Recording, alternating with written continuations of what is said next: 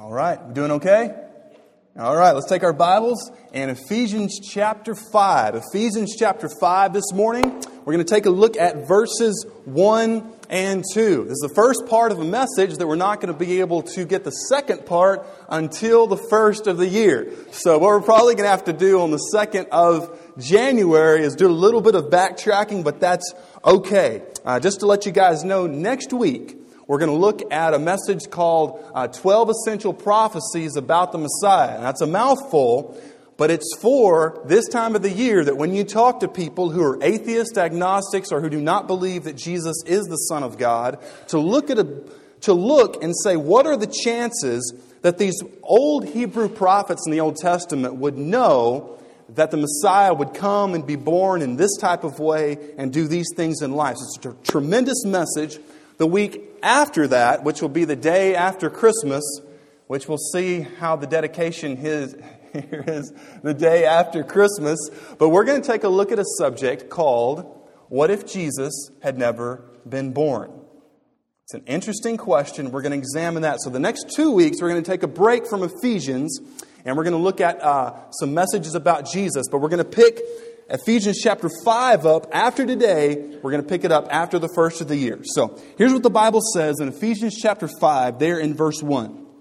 Therefore, be imitators or followers of God as beloved children, and walk in love as Christ loved us and gave himself up for us, a fragrant offering and a sacrifice to God. Now, this word here in the beginning of verse 5, be a, if you're reading the King James Version, it translates this word follower. Literally, the word here is where we get our English word for mimic. Right? I have three younger brothers, and there was a time that they would uh, like to mimic me. You know that? Remember back in school, if you had a professor or a teacher that had uh, some idiosyncrasy and people could look and they would mimic, they would do exactly what that person would do. But when you think about when the Bible says be imitators of whom? Uh, whom of, of God, it's saying that we should literally do what God does. Well, how do we know what God does?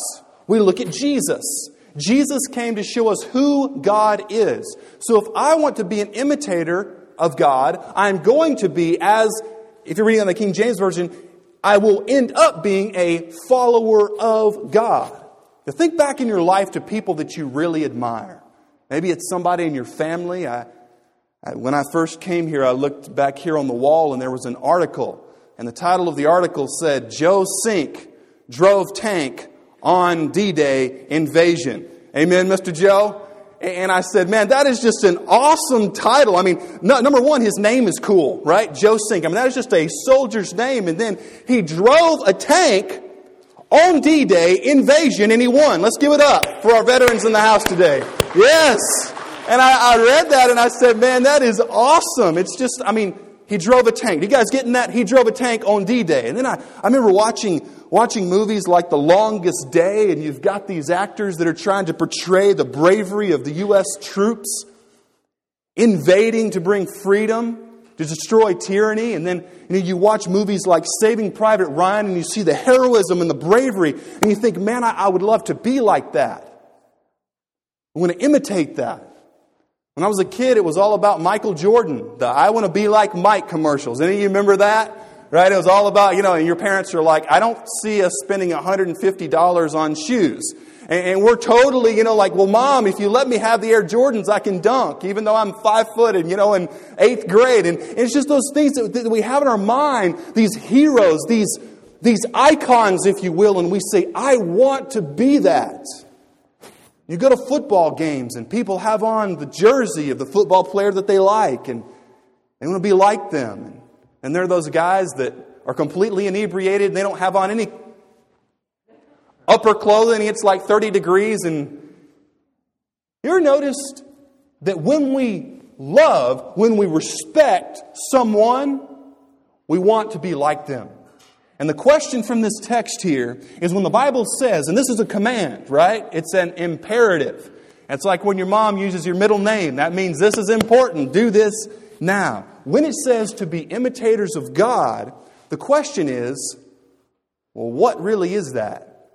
If you look on the back of your worship guide, you can follow along with us. We have the outline of this passage. Well, first off, I think it will be helpful to see what does it not mean, right? Are you with me? I mean, what does it not mean to be a follower of God? Well, first off, what it does not mean to be an imitator, a follower of God, is religious ritual. The Bible says in Luke chapter 11, verse 42, this is Jesus speaking, he says, But woe to you, Pharisees!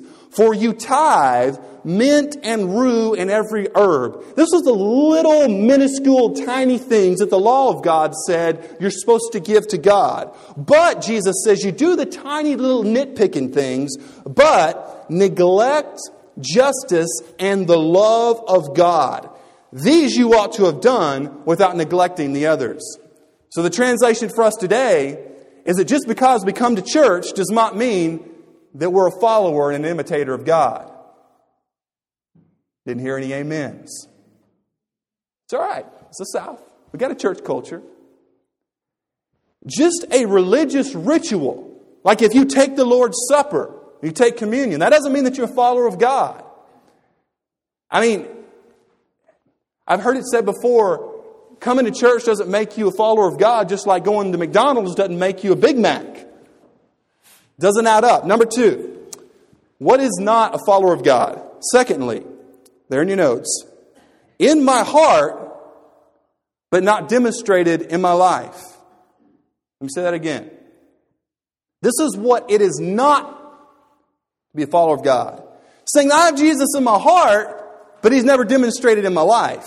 James chapter 2 verse 14 says, What good is it, my brothers, if someone says he has faith but does not have works? Can that faith save him? The Bible teaches over and over that if we truly have Christ in us, then that's going to be demonstrated on the outside. Y'all okay? Like, man, Jeff, this is Christmas season. You're not supposed to be preaching stuff like that. I, am supposed to come and like feel all warm and fuzzy and beam me up, Scotty. No, this is the text of Scripture. It does not, if we simply have this, and by the way, that's never found in the Bible. Never found in the Bible to where somebody can, can get saved and not change. But you know what we have in the South, all over churches? We got a lot of people who say, well, yeah, I'm a, I, I believe in Jesus, but he's in my heart.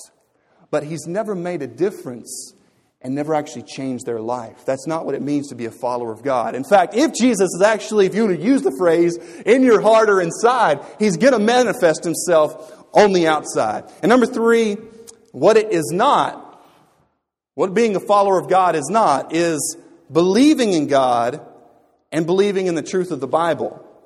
Said, hold on, Jeff. I thought it was good to believe in God. It is. I thought the Bible is the Word of God and I'm supposed to believe it. It is. James chapter 2 verse 19 says, you believe that God is one? Hooray! Sprinkles, cheerleaders. Hooray! You believe that God is one. You do well. But even the demons believe and they shudder. Literally, the word for shudder here is to tremble, which means your hair stands up on end. I remember one time my youth minister told me a story about he went into a dark room and he was trying to find, you ever been there? You're trying to find the light switch. And one of his friends was playing a prank on him and he was right below the light switch and had his hand up next to the light switch. And he said, My hair has never stood on end like that before when you're looking to find a light switch and you find a live human hand. Are you with me this morning?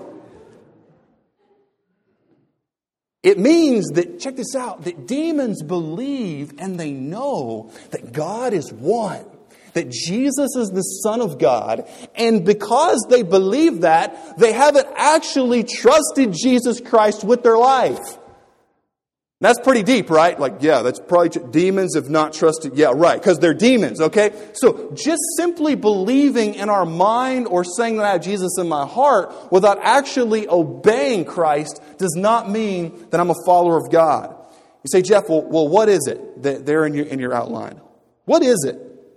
What is it to be a follower of God? What is it to be an imitator of Christ? Well, what it is, it is to obey Christ out of love. Church, isn't that good news?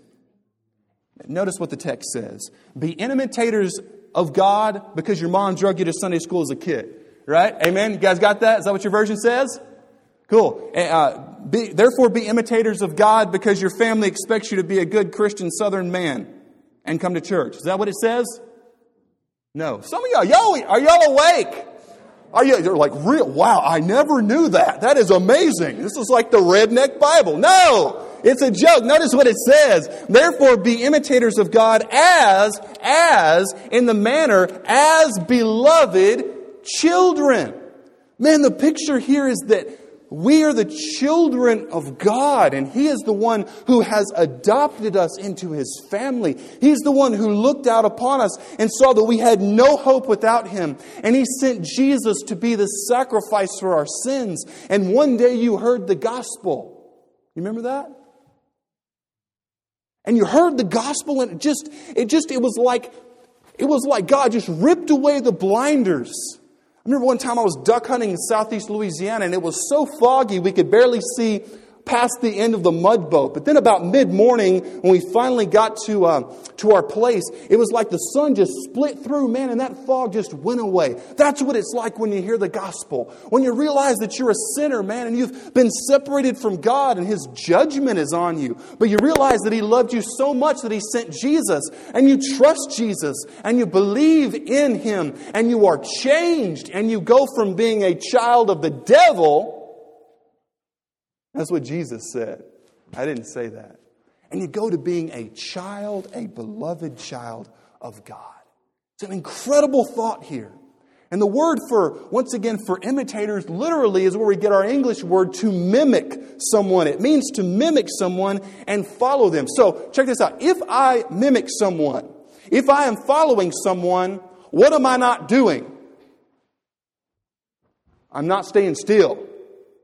And the Christian life, Christians, is a life of movement. It is a life that says, you know what? I am following Christ, so I will follow Christ. You're like, man, Jeff, those are a lot of big words, man. How do I obey? What's it say there in our outline? How do I obey Christ out of love? It's very simple. And this is the message in a sentence. Whatever he tells you to do, do it. Obey Christ. That's pretty deep, isn't it? You know, sometimes people come to church and they say, Now, Pastor, I am coming with my Greek New Testament and I need the theological enunciation of a theological syntax of Friedrich Schleiermacher's eschatology. I don't even know what any of that means. But they come and they, they're like always wanting deep stuff, deep stuff, deep stuff. You know what the deep stuff is? Whatever God tells you to do, obey Him. The Bible was never given so that we could be like, oh, I've memorized 80 verses this week. I am a follower of God. I love the illustration that um, Francis Chan uses this. He says, When I tell my daughter to go uh, clean her room, if she says, Thank you, Dad, I'll go pray and see if it is your will that I go clean my room. He said that doesn't work. He said it also wouldn't work if, if she comes back later and say, Dad, I memorized your command to tell me to go clean my room. And I could even say it in Greek. He's like, that doesn't make sense, right, parents? It's like the way that your child shows that they hold you as valuable is if they do what you say. Hebrews chapter 6, this would be a great passage to write down.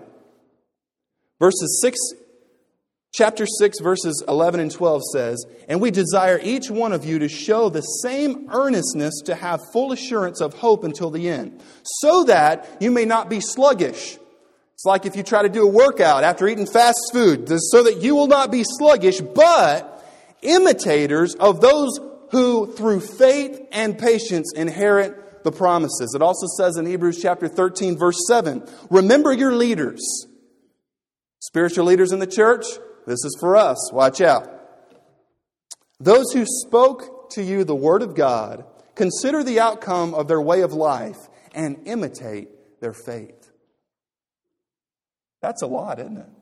To mean that I, as a spiritual leader of this church, ought to live for Christ in such a way that you can look at my life and say, you know what? I want Christ to, I know what Christ wants me to do because I'm watching Jeff and Jeff is watching Christ and he's following Christ. Remember what the Apostle Paul said? He said, imitate me as I imitate Christ. What a statement! What an incredible statement. You say, now, Jeff, now, hold on. When it says that we're supposed to imitate God as beloved children, uh, the way I, I, I okay, Jeff, so the, so the way that I follow God is I obey Christ out of love. Well, how do I know what Christ wants me to do? Well, the Bible says in Colossians chapter 1 verse 15 that Jesus is the image of the invisible God. That means that we cannot see God. If we, if we did truly see God in all of His glory, the Bible says we couldn't handle it. We would die. It's just too much. But we can see what God has done, but we can't actually see God, can we? But, but, but when Jesus came, He was the image. In other words, if we could say, Who is God?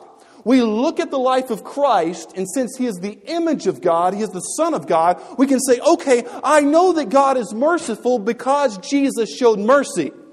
You see the connection?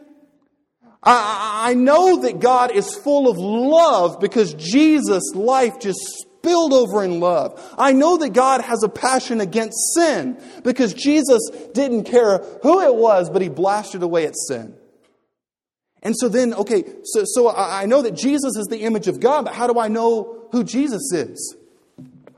Study the Word of God. Amen, church? So, so that means, man, and God's word is without error. God's word is true, it's infallible, it's inerrant. That means that you can believe it from the front and the cover, probably even the maps. Uh, the maps. Are y'all all right? I mean, you can believe all of it. It is truth. So when I look into the pages of Scripture, I see Jesus, and Jesus is the image of God. And you say, man, Jeff, so so so why, why is it so important that I read the Bible, maybe even come to church, because you're listening to the word of truth? Amen. Thank you guys for being here. You are doing good. I mean it. Because you know what Satan would love for you guys to do? You know what he would love for me to do? He would love for me only to preach to you guys and not hear, not, not listen to preaching on my own. Man, when you come and you hear the word of God and you're like, ooh, you ever heard the phrase getting your toes stepped on? Heard that? Yeah, I like what one guy said. He said, man, we're not aiming for the toes. He said, we're aiming for the heart. And that's what Jesus wants. And that's kind of weird too. Have you heard like some church people, well, my toes are sore today, preacher? It's like, that's awkward. So you come to church to get somebody to sit there and bang away on your feet? That's like, that's weird. Do you enjoy pain? No, we come so that we can hear truth. Man, and even if our lives don't match up with truth, say, you know what? I need Christ in my life. So, go back to verse number one. So I, as a beloved child, obey him out of love. And sometimes we say, man, says a beloved child, I'm, I'm doing so good. I come to church and the people in my Bible study class, I love them with all my heart. It's kind of like the old Budweiser commercial, minus the bud. Man, I love you, man. I just, I love people at church. I love people that are so, some of y'all are just really shocked. Y'all okay? I said minus the bud. Come on now. You, come and you're like, man, people are so nice to me at church, and my Sunday school teacher calls me, and my pastor comes and sees me. Y'all love me, and I love you. I'm doing good. No, you're not. Remember what Jesus said? Matthew chapter 5. See, these are the type of verses that we're kind of like, okay, moving on. Notice what he says. Matthew chapter 5, verse 40, um, 46. For if you love those who love you, what reward do you have? Do not even the publicans do the same? The publicans were like, not republicans, all right? Not political party here. But these were like professional tax cheats. He says, even the criminals love those who love them. But the verse right before that, he says, You've heard it's been said in verse 44 Matthew chapter 5 you shall love your neighbor, but hate who? Your enemy. But I say unto you, bless those who curse you. That puts a different spin on it, doesn't it? That means that, and then he gives that illustration. He says, with God, doesn't his sun rise upon the evil and the good? And doesn't he send rain on the just and on the unjust? That means that for right now, now on Judgment Day, it's going to all be different. But for right now, God is giving His mercy to everyone. And since I'm not God, watch, watch this, church. That means if I'm going to follow God as a beloved child, then that means that I give love to those who hate me. And whenever I begin to think I'm a follower of Christ because I love people that are nice to me, Jesus says I'm no better than a professional thief. It is so quiet in here right now. You see, you see the difference? I, I, let's just be real. Can we be very real for just a moment? You see the difference when we actually look at what Jesus said as opposed to what culture tells us Jesus meant? You see the world of difference there? So not only we see what it's not, it's not religious traditionalism to follow God. It's not saying I've got Jesus in my heart, but he never makes a difference in my life.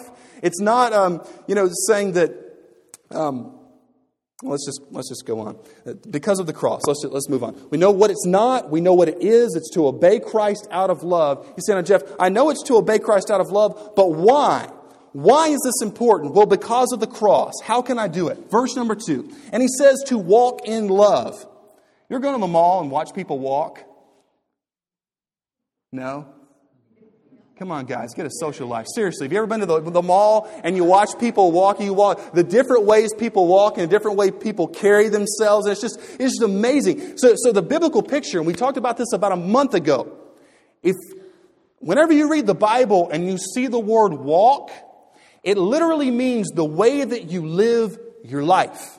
All right? So, the way that you live your life, verse 2, expanded translation, is in love, as Christ loved us. So, the reason why, and I can do any of this, is because Jesus has given himself up for me. And I don't know about you, but that is good news. You say, okay, now, Jeff, I know that it is that Jesus did that, but what's another reason that I should live for him? Secondly, Parents, because others are watching. Yikes. Big yikes. I've known some parents before, they're like, man, I haven't really thought that much about following Christ until I had kids. You know, and the kids are walking through the house and they say something, and mom says, Where did you learn to say that? and they point to dad. You know what I'm talking about? And sometimes, man, we get, we get in this mindset that as an American, I'm an individual, and because I'm an individual, um, I can do whatever I want. That is not true. People are watching us. And here's the coolest thing, man. When people watch us, if I'm following Christ, then I can point them to Christ as opposed to uh, away from Christ. Then finally, say, Jeff, how do we do this in verse 2? How do I follow Christ? Notice what it says there. As Christ loved us and gave himself up for us. That means that he held nothing back. Bible says in Romans chapter 12, verses 1 and 2, to be a living sacrifice. Wow. What is a living sacrifice? Well, first, there, notice the way that you love Jesus and you follow him is to do whatever he says. To do what? To do, to obey whatever he says. That means that when you hear the Bible read and you come to, to, to, to a command of Jesus to where he tells you to speak, to communicate the gospel, you do it. That means that when you come to a passage in, in the Bible to where, to where God tells you to give, then that means that you give. When you come to like this ethical issue, whether it be abortion or euthanasia, which by the way, let me, let me just be, be very honest, both of those um, would be condemned in Scripture, okay? Because God loves life. We come to a command in Scripture to where Jesus tells us to go, we go. We come to something in the Bible, it's a promise of God. It says, You claim this, we claim it. We get in the picture that whatever He says to do it, to obey, to be a perfect, to be a sacrifice to God. And it's amazing throughout Scripture, whenever people obey God, it pleases Him. It pleases Him. Now, here's our big word for today, and this is almost through here. Last phrase. What's it say that Jesus was? a fragrant offering, literally a sweet smelling scent, and a sacrifice to God. Here's the big word anthropomorphism. Throw that out at the hardware store. See how far it gets you. All right, anthropomorphism. What is that and why does it matter? An anthropomorphism is putting God, describing God as if he were a person. For example, the Bible says that the eyes of the Lord run to and fro across the whole earth. As a kid, I heard that and I said, that is just weird. To imagine God's eyes running everywhere. Bible doesn't say that God has literal eyes like us, but simply that God knows everything that's happening. Neither does God have nasal scent like we do. But when it says that it is a fragrant offering and an acceptable thing to God. It means that with God, this is something that He is pleased in. Uh, several years ago, we, uh, our family went on, on a cruise. This was the first one that we had ever been on. This was back in 05, and we did a little bit of scuba diving. And, um, you know, it's, it's amazing when, you, when we, it was down in South Florida and Caribbean area, and everybody's excited about it, and mom's thinking about Titanic, all right? We have the freak out people in here. I think a, a rogue wave is going to come all the way from the Arctic and sink the ship. And so we, uh, we went, and, and I was visiting Alice Mullins yesterday, and, and I, I, didn't have mine, and she had one there. I said, Miss Alice, that is awesome because I'm going to give an illustration about a conch shell tomorrow. And she said, Well, you can use it. And I'm like, Your conch shell will be used for the gospel. And she's getting excited. So thank you, Miss Alice, for this. But we went and we found this conch shell. We dove down and we brought it back up. And it was just so beautiful. It wasn't quite as big as this, but um, found out that conch shells have things living in them. When we take them out of the water, you could clear a gym with this thing. Y'all with me?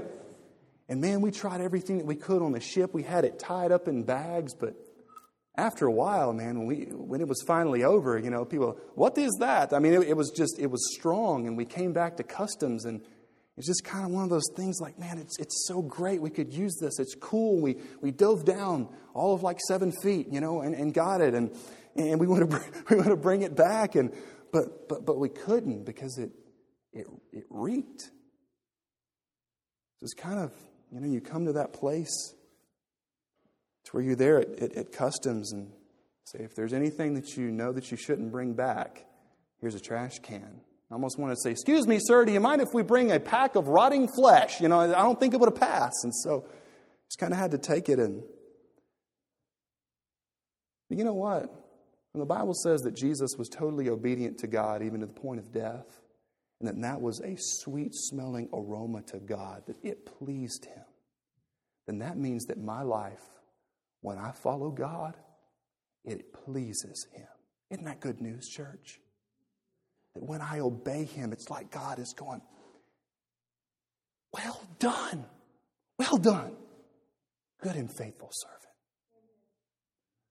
But then when I hold back and I say, God, you've told me to do this, but my stinking pride tells me no, and I hold on to pride, if obedience is a sweet smelling scent,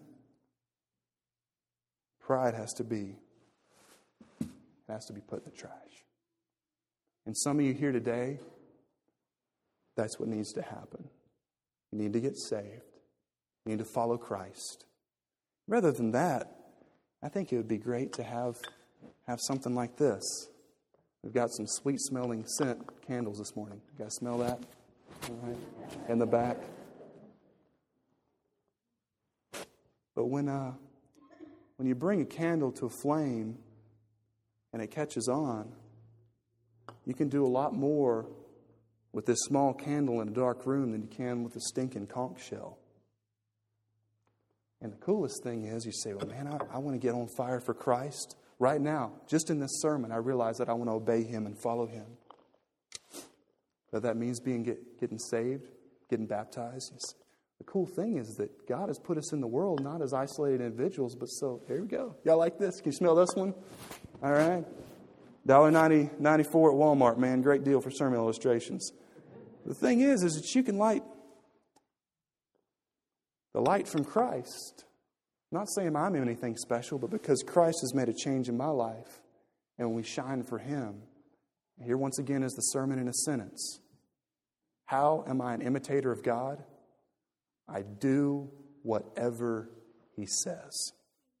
Let's bow our heads and close our eyes as our musicians are coming to the front. We're going to have a time of invitation. It's very simple this morning. Do whatever He says. For some of you, God has laid it upon your heart that the second this is over, you to walk to the back or the front, wherever those baskets are, and say, you know what? God wants me to give a sizable contribution to the Lottie Moon Christmas offering. I'm going to give this. Once again, not a cent comes here, not a cent goes to administrative cost, but it all goes to bring the gospel to places that otherwise wouldn't be able to have it. And God's moved upon your heart to give a crazy big donation. Do it. Obey Him. Some of you are here today and you've never been saved. In the quietness of this moment, you just say, Jeff, I've never been, I don't know where I would go if I died right now. trust Christ. Repent, turn away from your sin. Just right now say, Jesus, I, I, am in. I want to be in. I want to trust you. I'm, I'm committing my life to you. We're going to ask you that if that's you, just a few moments when we stand and we begin to sing, to just get up out of your seat and walk here to the front. And by doing that, you're saying, Look, guys, I may be new here, but I'm letting you guys know that today I have given my life, given everything that I know of to Christ, and I want to commit to Him now. I'm stepping over the line. It's do or die. I'm in for Jesus. And there's some of you, and Christ has told you. You've prayed about it, you've searched the Word. He's told you that you need to be a part, you need to become a member of this local faith family called Rocky Mount Baptist Church. You know it's the will of God. If God's telling you that, once again, do whatever He says. There's some of you and you've been saved. Man, you've been saved, but you haven't been baptized to let everybody else know. If that's you, man, we're just asking you to get up out of your seat and come down and say, Jeff, I want to be baptized. And we'll set up a time and do that. And by doing that, you're showing people that you are not ashamed of Christ. If there's some of you who just want to come down to the front and pray for someone in your life who needs Christ, we're going to open up this, uh, this front, um, this altar area to do that.